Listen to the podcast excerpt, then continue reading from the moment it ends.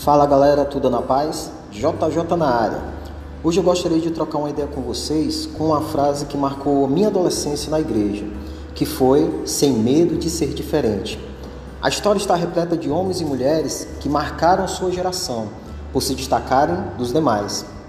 Eles foram ousados e firmes em seus sonhos, em seus ideais, em seus conceitos e valores, ao ponto de serem influenciadores de opiniões.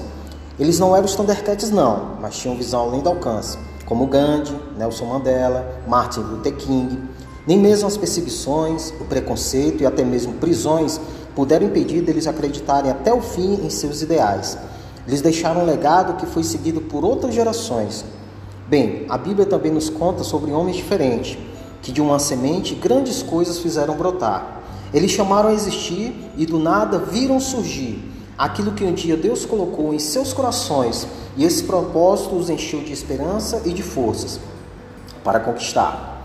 Vamos começar por Abraão. Ele tinha uma vida tranquila, uma casa própria, tinha criações de animais, empregados, tinha uma vida estabilizada na cidade de Ur.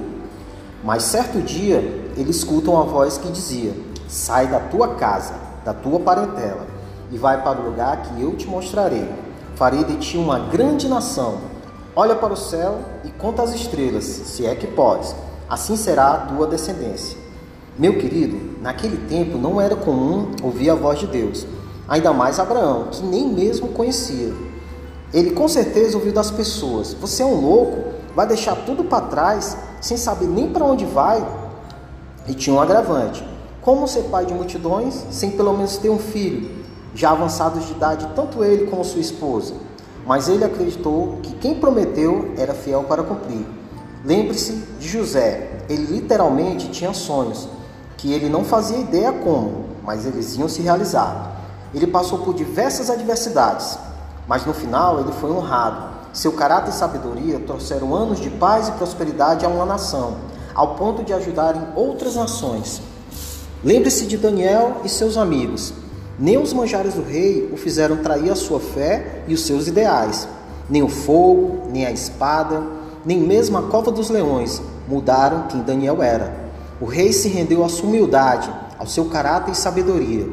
Nós poderíamos, poderíamos passar horas falando de grandes feitos de vários personagens, mas essa palavra é para você. Como você tem sido visto no meio em que você está inserido?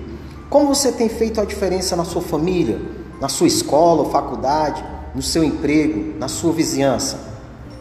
Nas redes sociais tem sido comum as pessoas terem vários seguidores. A disputa para quem tem mais likes, comentários, compartilhamentos tem sido a tônica do momento. Mas, meu querido, Deus criou você à sua imagem e semelhança e disse com todo prazer: Isso é muito bom. Ele te fez único, igual ao ser não existe na face da terra. Te dotou de personalidade, caráter, de qualidades que você pode até ter esquecido, mas ele está pronto para lembrá-lo. O quanto você é importante para ele. Jesus foi o preço alto pago para que você fosse livre e fizesse a diferença. Isso não é papo de mané autoajuda, não. Você é a obra-prima da criação. A responsabilidade e a honra de fazer a vontade dele, ele poderia ter dado aos anjos, mas ele deu a você.